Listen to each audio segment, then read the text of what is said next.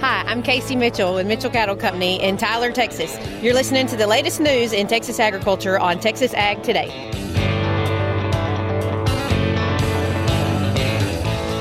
Welcome to Texas Ag Today, a daily look at the latest news in Texas agriculture. Texas Ag Today is produced by the Texas Farm Bureau Radio Network with the largest farm news team in the Lone Star State. Now, here's the host of Texas Ag Today, Carey Martin. Hello, Texas. We are once again locked, loaded, and ready to roll with another edition of Texas Ag Today. All you got to do is jump in with me and buckle up. We're going to take a ride around the Lone Star State as we cover the most important industry in this greatest state in the nation, Texas agriculture. In the news today, silage production is very important here in Texas, especially for feedlots and dairies. So, what effect has the drought had on silage production this year? We'll take a look at that coming up to kick off today's show. My name is Carey Martin. I'm your host, along with the largest and most experienced farm news team in the Lone Star State. And we're all standing by to bring you the latest news in Texas agriculture, from the piney woods of East Texas to the rocky ranges of the Trans Pecos, and from the Panhandle down to the Rio Grande Valley. The new beef plant coming to Amarillo is estimated to be worth $670 million. That's an impressive figure, but it sounds like it's going to be an impressive facility. I'm James Hunt, and I'll have that story on Texas Ag today. The Natural Resources Conservation Service continues its wide array of programs for landowners, farmers, and ranchers, including an urban and small farm agriculture program. I'm Tom Nicoletti, and I'll have more on this program and other NRCS conservation efforts on Texas Ag Today. It's easy to see the cities here in Texas growing by leaps and bounds as we drive across the state, but that growth comes at a price. Hello, I'm Barry Mahler, and I'll tell you about it in today's report from the Rolling Plains. We'll have those stories plus Texas wildlife news and a complete look at the markets all coming up. Silage is very important to Texas feedlots and dairies, but like every other sector of Texas agriculture, crops to harvest for silage are in short supply this year. Jay Proctor is a custom silage harvester from Lingleville, Texas. He harvests silage crops from the Mexican border to southwest Kansas, and this year he is feeling the pinch. The drought has been horrible. And I've been at this almost 30 years. This year is the first year that I virtually did not do anything at home in the spring. It was so dry, so bad. We went to Kansas. Our particular area, the crops were down probably 30 to 40 percent. In other places, they were down 70, 80 percent. Our crops at home this year were horrendous, down 80, 90 percent. Some places, virtually nothing. I have some that we'll never harvest. You know, there's simply nothing there. Proctor chops a variety of crops for silage from wheat and oats to corn and milo. And even though his business is down this year, the value of silage is higher than ever. You know, the silage is extremely important in this drought situation. It's a it's a product that can uh, can fit well, and it's we can make it out of some products, some crops that are not premium quality crops, and that helps in a situation like the drought here. So we can take some stressed product, some stressed corn, stressed sorghum, and some other things, but we can make a pretty nice product out of it that these guys can definitely use to feed their animals. Custom silage harvester Jay Proctor from Lingleville, Texas. Beef demand seems to be holding steady despite a very high plateau in beef prices. That's according to Tyler Cozzens, agricultural economist at the Livestock Marketing Information Center. In June, retail beef prices were $7.66 per pound. This is up 20 cents per pound from last year. The record price that we have seen for beef was actually occurred in October of 2021, and that was uh, $7.90. Cozzens says July prices are expected to remain high based on what we're seeing as far as wholesale prices that have occurred over the last month. And in the face of inflation and the slowing of herd rebuilding, beef prices remain elevated and domestic beef demand is holding strong. This inflationary environment that we're living in, coupled with the slowing in herd rebuilding efforts, keep the prices elevated. But domestic beef demand is still holding strong in the face of those challenges. It's just what's the tipping point here? I think we would have expected that to occur a little bit sooner, but consumers still seem to be buying their beef. I think they like consuming that at home and they learned how to cook it. Cozzens says foreign demand of exports of beef are a key piece of the demand picture, as strong beef exports are supportive for domestic prices. The new beef plant coming to Amarillo is estimated to be worth $670 million. James Hunt tells us it should be an impressive facility. Groundbreaking for the producer owned beef plant is anticipated to take place early next year. What we've been told to expect when it's all said and done is a state of the art facility worth $670 million. Cassie Fish is the executive vice president of producer owned beef. Here's her description of the various attributes that will make this an exceptional plant. Energy efficiencies, the design to move people in and out of the plant, wide hallways, natural light, natural light in the welfare areas, the lunchroom areas, appearance of the building. If you've had a chance to see a picture of the rendering, this is going to have, uh, you know, almost the feel of a high school.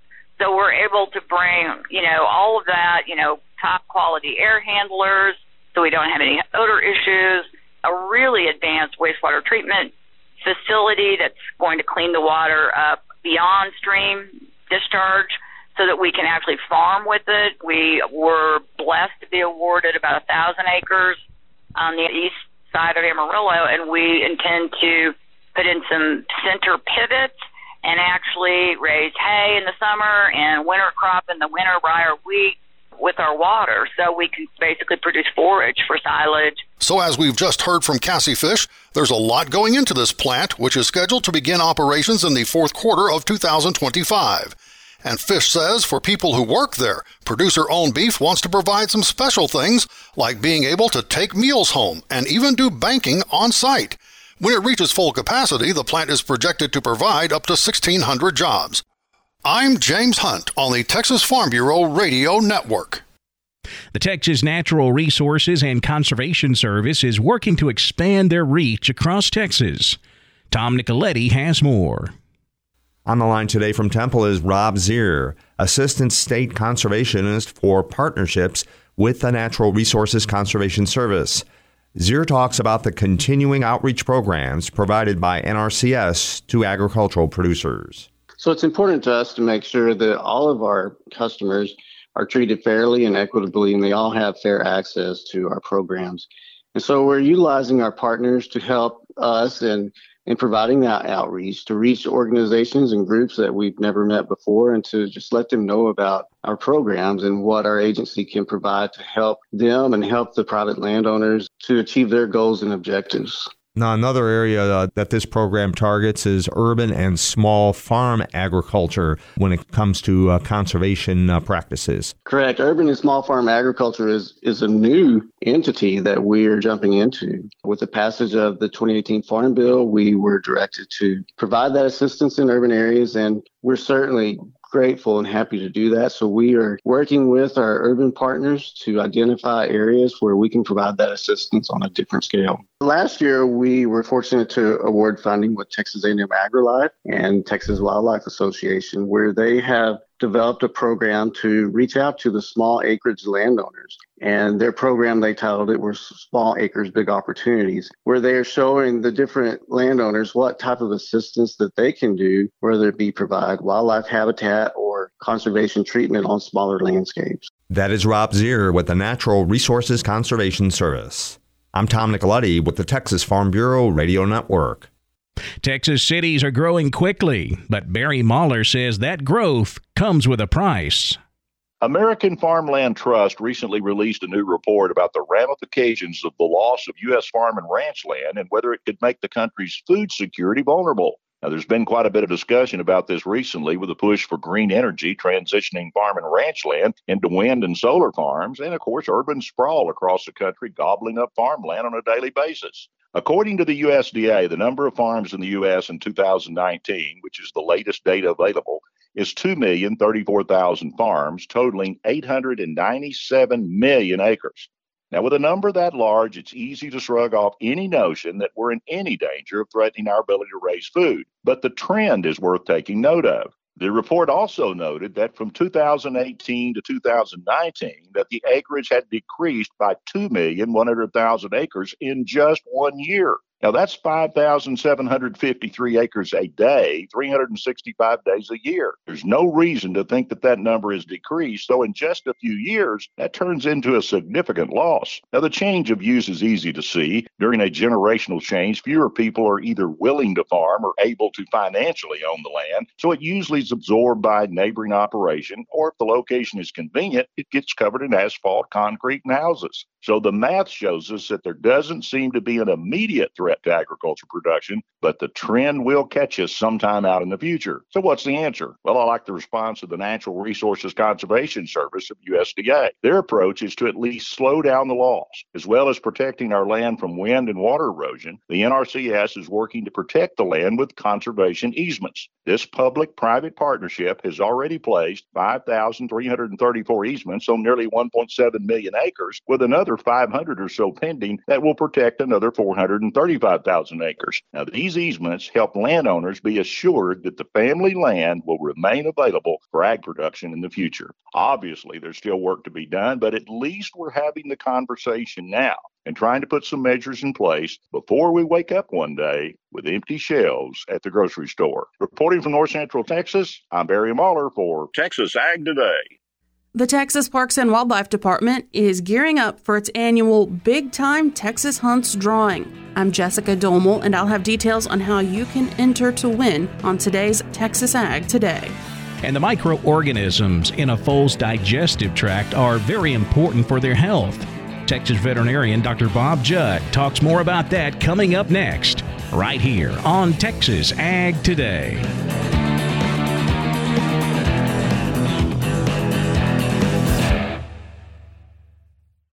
Texas youth can expect the best in life by holding themselves to the highest standards, and the Texas Farm Bureau can help students put together the pieces that make up a successful leader. Through our Student Success Series, students in 8th through 12th grade can learn more about leadership, networking, and personal professionalism. Registration for Student Success Series is open now. Find out more information at texasfarmbureau.org. We're keeping you informed on everything happening in Texas agriculture on Texas Ag Today. The microorganisms in a foal's digestive tract are important for intestinal health. Dr. Bob Judd tells why. It is estimated there are 100 trillion microbial cells in the 70 foot long equine gastrointestinal tract. Scientists consider all of these GI microbes, also called the microbiota, a metabolic organ of its own, as these microbes have a direct impact on the overall well being of the animal. The gut microbiome is constantly changing in humans, and the same occurs in foals. Dr. Mariel Moore Collier indicates in the horse publication that the antibodies in the first milk are critical as early defense against disease, and the foal gets some microbes from the first milk. The organisms present depend on the food source, as some organisms thrive when milk is the main food source. As the foal ingests new food sources, the microbiome changes. Foals will come in contact with disease producing organisms as part of everyday life and can pick up diseases from other horses. Also, if the foal is in an environment where antimicrobials are used, resistant bacteria can develop. For gut health, it is recommended to keep your facility as clean as possible as manure buildup in stalls can lead to disease. Also, be aware of other animals coming onto your property that could transmit disease to your foals and this includes other species. And any foal that seems unhealthy should be examined as soon as possible by a veterinarian. Waiting to see what happens is not a good plan with foals. Antibiotics are one of the main causes of a changing microbiome, as antibiotics can wipe out healthy gut organisms and allow other unwanted organisms to proliferate, causing disease. So, using antibiotics is not without possible side effects. I'm Dr. Bob Judd. This is the Texas Farm Bureau Radio Network. The Texas Parks and Wildlife Department is gearing up for its annual Big Time Texas Hunts drawing. Jessica Domel tells how you can enter in today's Wildlife Report. Texas hunters now have the opportunity to enter to win one of several unique hunting opportunities while also supporting conservation efforts like the restoration of desert bighorn sheep in West Texas. This year, there are 10 premium guided hunt packages offered in the Big Time Texas Hunts drawing. Kevin Mote, the Private Lands and Public Hunting Program Director for the Texas Parks and Wildlife Department, says this year they are extremely excited to continue offering hunters an opportunity at once in a lifetime hunting trips. This year's hunts include a drawing for an exotic safari where the winner and a guest will have a chance to hunt gemsbok and scimitar horned oryx at Mason Mountain Wildlife Management Area. The Texas Grand Slam offers the winner four separate hunts for desert bighorn sheep, white-tailed deer, pronghorn, and desert mule deer. There's also the ultimate mule deer hunt, which is a three to five day hunt for mature mule deer in the panhandle. Proceeds from big time Texas hunts fund wildlife research, habitat conservation, and public hunting access. Those funds do things like brush control on thousands of acres across the state to benefit species like mule deer, pronghorn, and quail. Last year, the program raised $1.3 million. Big time Texas hunt entries are available online for $9 each. At licensed retailers, they're $10 each. The deadline to enter is October 15th. Winners will be announced two weeks after the deadline. You can enter on the Texas Parks and Wildlife Department website. Click on the tab that says Hunting and then Big Time Texas Hunts. Again, that's on the Texas Parks and Wildlife Department website. For the Texas Farm Bureau Radio Network, I'm Jessica Domel.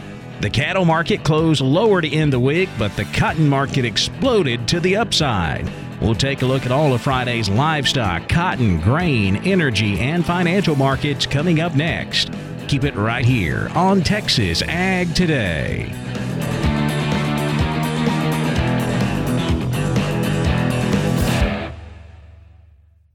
Hi, everybody. This is Carey Martin with the Texas Farm Bureau Radio Network. You know, every day on the radio, I have to report on how awful everything is in Texas agriculture right now. The heat, the drought, the markets.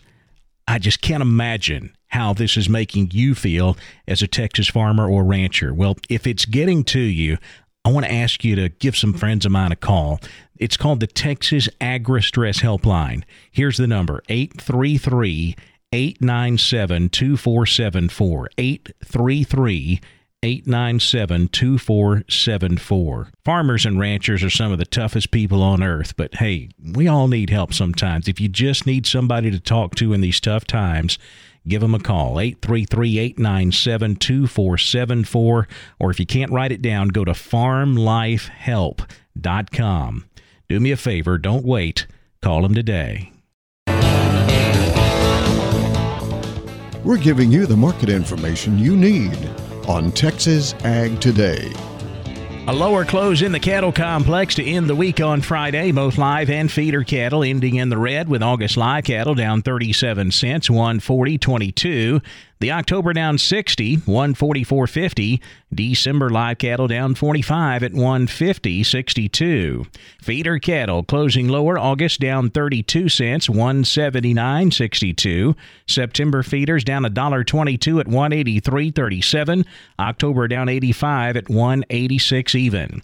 Good week for cash fed cattle trade. We've seen sharply higher prices here in Texas, cattle selling as high as 140 that's three to four dollars higher compared to last week. Up north, live sales range from 145 to 149. Dress sales 230 to 235. Boxed beef was higher Friday. Choice up 22 cents, 260 332. Select up 234 at 239.60. Now let's check the auction barns. We're walking the pens with Larry Marble and auctioneer Troy. While he sells cattle for us, let's talk to Carl Herman from Caldwell Livestock Commission Company. Carl, how did your regular Wednesday sale go? We had a good sale yesterday. Uh, uh, we had uh, 1,100 head uh, for 137 consigners and 44 buyers on a higher calf market and cow market. I'm glad to report. Uh, there's uh, we had over 200 cows and bulls yesterday. Slaughter cows 30 to 88. Slaughter bulls 65 to 108. Stocker cows 750 to 1100, and pairs 800 to 11 and a quarter. Uh, on the calf side, on the steers, two to three weight steers 165 to 230. Three to four weights 174 to 225. 185. Four to five weights, 160 to 197. Five to six weight steers, 151 to 170. Six to seven weights, 148 to 161. Seven to eight weights, 140 to 150. On the heifers, two to three weight heifers brought 132 to 172. Three to four weights, 151 to 187. Four to five weight heifers, 151 to 182. Five to six weights, 145 to 170. Six to seven weight heifers, 137 to 154. And the seven to eight weights, 116 to 157. Uh, all all oh, these we, we really had a lot of good days yesterday and had a lot of buyers and, and everything was active. Uh, we look forward to next week. Tell everybody how to get a hold of you for that next Wednesday sale in Caldwell. okay, my number is 979-820-5349. Call the barn 567-4119. If you're in the Giddings and surrounding area, call Max Ebner at 540-8676. Carl, we appreciate you and we'll talk with you next week. Yes, sir. Thank you, Larry. Bye-bye. Mm, bye-bye. Neighbor, thanks so much for listening to me, Larry Marble, and Walking the Pens on the Texas Farm Bureau Radio Network. I like it so much, I'll do it again for you tomorrow. Until then, good day to you. God bless. See you down that road. Thank you, Larry. Back over to the futures market now. We're lean hogs closed lower on Friday. August hogs down 67 cents, 121.72. The October down a dollar five at $100 2 cents. Class 3 milk was mixed with August milk up a penny, 20 14 a hundredweight. September milk down 21 1989 a hundred. The cotton market shot to the upside following Friday's USDA World Agricultural Supply and Demand Report. Many market watchers calling this a shocking report. USDA dropped their estimate of the 2022 cotton crop nearly 3 million bales from 15.5 million down to 12.5 million. Domestic carryout dropping below the 2 million bale mark down to 1.8 million bales. That is the lowest domestic carryout we've seen since we've been keeping records going back to 1960. All of that making for a sharp move to the upside, limit up move on the cotton market on Friday. October cotton up 400 points at 114.44. December cotton up 400 points, 108.59. The corn market added a dime following USDA's report. They cut the corn crop estimate from 14.5 billion bushels down to 14.359. September corn up 10 and a half, closing at 639 and three quarters. December corn up 14 and a half, 642 and a quarter. Not much movement in the hard wheat market. September Kansas City wheat unchanged, 889 and a quarter. New crop July down a quarter penny at 890 a bushel.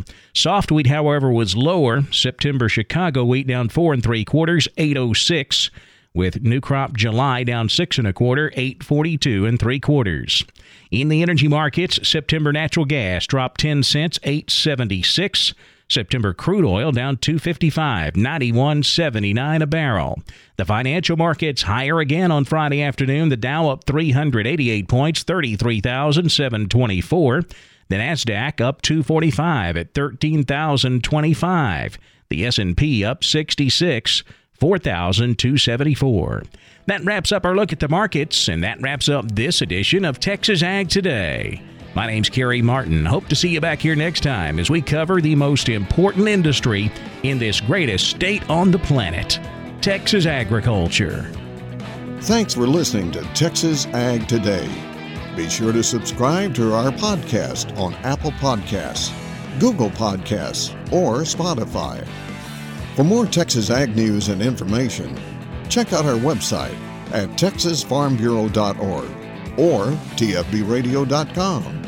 Texas Ag Today is a production of the Texas Farm Bureau Radio Network.